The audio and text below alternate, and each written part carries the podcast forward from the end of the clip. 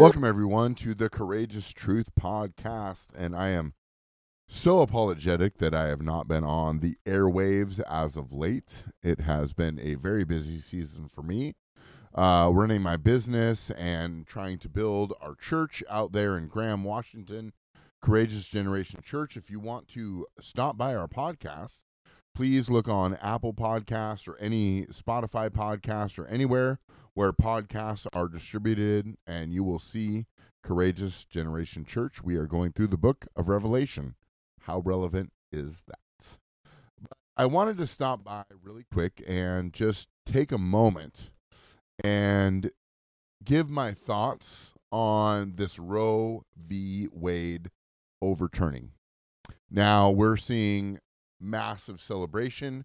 We're seeing massive uprising. We're seeing many people upset about it. We're seeing many people rejoicing over it. And what is our true response? What should our response be? Now, those of us who do not believe that life begins at conception and believe life begins whenever we so choose and whenever is convenient, then we are uh, probably a little bit upset about the Roe v. Wade overturning, which, by the way, doesn't outlaw abortion. What it does is what it should have done in the beginning, and that's put the legalization of abortion back to the states. Each state choosing by their elected leaders, elected by the people, is abortion legal or not? And then that way, every state can choose what their morality is. Now, I live in a very left leaning state, and abortion will be a massive push in our state, a massive celebration in our state, looked at as liberation and freedom, and it's disgusting to say the least. Now, here's what I know. Abortion is murder, abortion is terrible, abortion is awful, abortion is a spirit of child sacrifice. I have known quite a few women who have come forward in the last week or so and said, you know what? I was at a weak point in my life and I had an abortion. And unfortunately, a lot of women and a lot of people think that this overturning of Roe v. Wade is an attack against them and their decision. That is not the heart of God. The heart of God is to restore, heal, bring restoration to these people. And that is just the absolute courageous truth about the matter. If you have had an abortion, there is grace for you, there is healing for you. God is not mad at you if you will turn your sins over to Him. But what God is after is the ideology.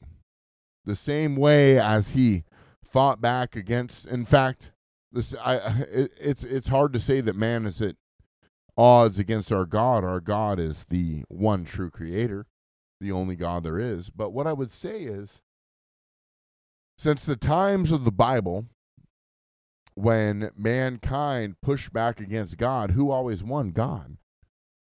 And we see a pagan god named Moloch, and he would have statues and and epiphanies, effigies, excuse me, made towards him.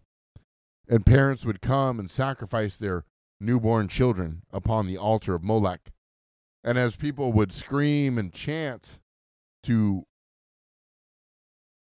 be louder than the screams of the children, this was an abomination to God, as is abortion. God wants to bring restoration to people, and he wants to destroy an ideology that says abortion is real.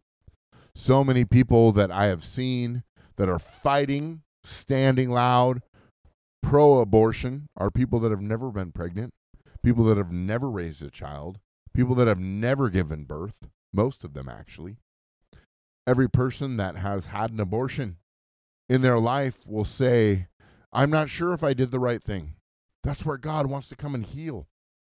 This is not a fight against a person or a decision. We're standing against an ideology that wants to destroy people, wants to destroy humans. So, what is the root of all this anguish? What is the root of these arguments? Here's the issue we have abused sex so much. We have a re- what let me ask you this question, ladies and gentlemen. What creates life? Sex. We have taken sex and we have said sex is ours. Sex, we can do whatever we want. Sex gives us power. Sex gives us pleasure. Sex gives us our heart's desire. But what happens is we are procreating, we are creating life out of God's design.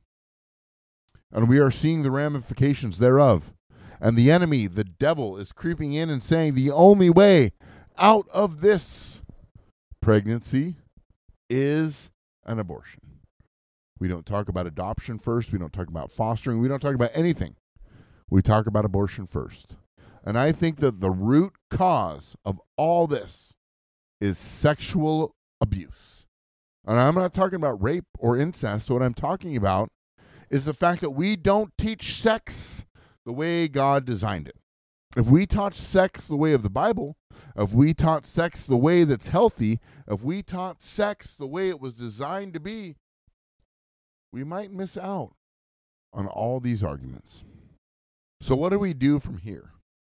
On the surface, we're going to fight pro life, pro choice forever. So many women and men want to fight for pro choice. So many men and women want to fight for pro life, and they should. I believe God's heart is for life. I believe abortion is an abomination to God. What we really cannot do as the churches, we need to teach sexual education. Sex is taught in our public schools. We're indoctrinating kids as young as kindergarten and first grade that sex is whatever is consented. Gender is whatever is fluid and makes you feel good. This is an absolute travesty to the American people, an absolute travesty to humanity. We have got to start teaching the proper sex education, and it starts with the church.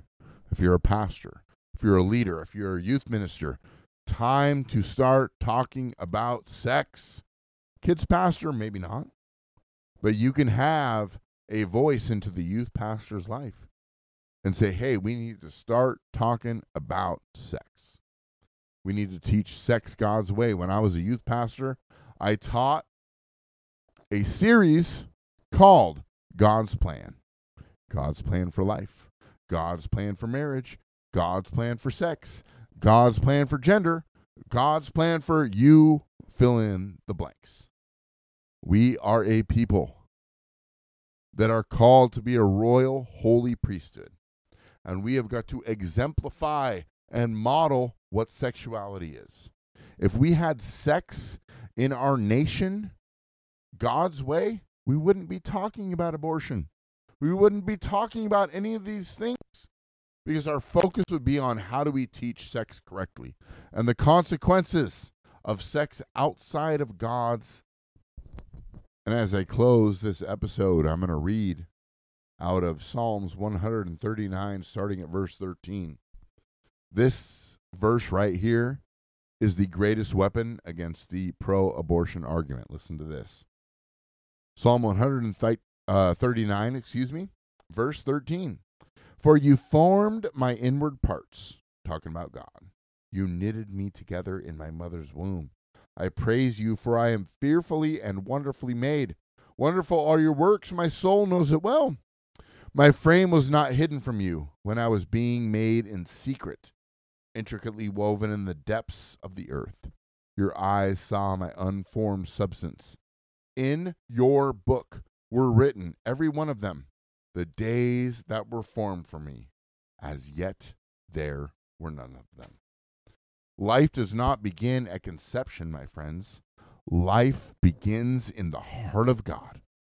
Conception is something man creates. Life is bigger than man. Life is in the heart of the Creator, the one, the great I am the one true God decides life. And in this scripture, it says, life begins before you were born, before you were conceived. I had a grander plan. How dare we as humans decide when life begins and when life ends? those are the thoughts I want to leave you with today. Thank you for tuning in to the Courageous Truth podcast. As always, I am so sorry that I have not been on the airways as of late. Please tune in to my series on Revelation, Courageous Generation Church. You'll find us on Apple Podcasts and Spotify going through the book of Revelation. So God bless you. Thank you for taking your courageous stand for the truth and continue to stand up for things that matter. Stand up for the Word of God because we know the Word of God is under attack. The people of God are under attack. And I hope you will continue to take a courageous stand for the truth. God bless you. I will see you next time. Thank you for tuning in to the Courageous Truth Podcast. World that is in desperate need of courage and in desperate need of truth.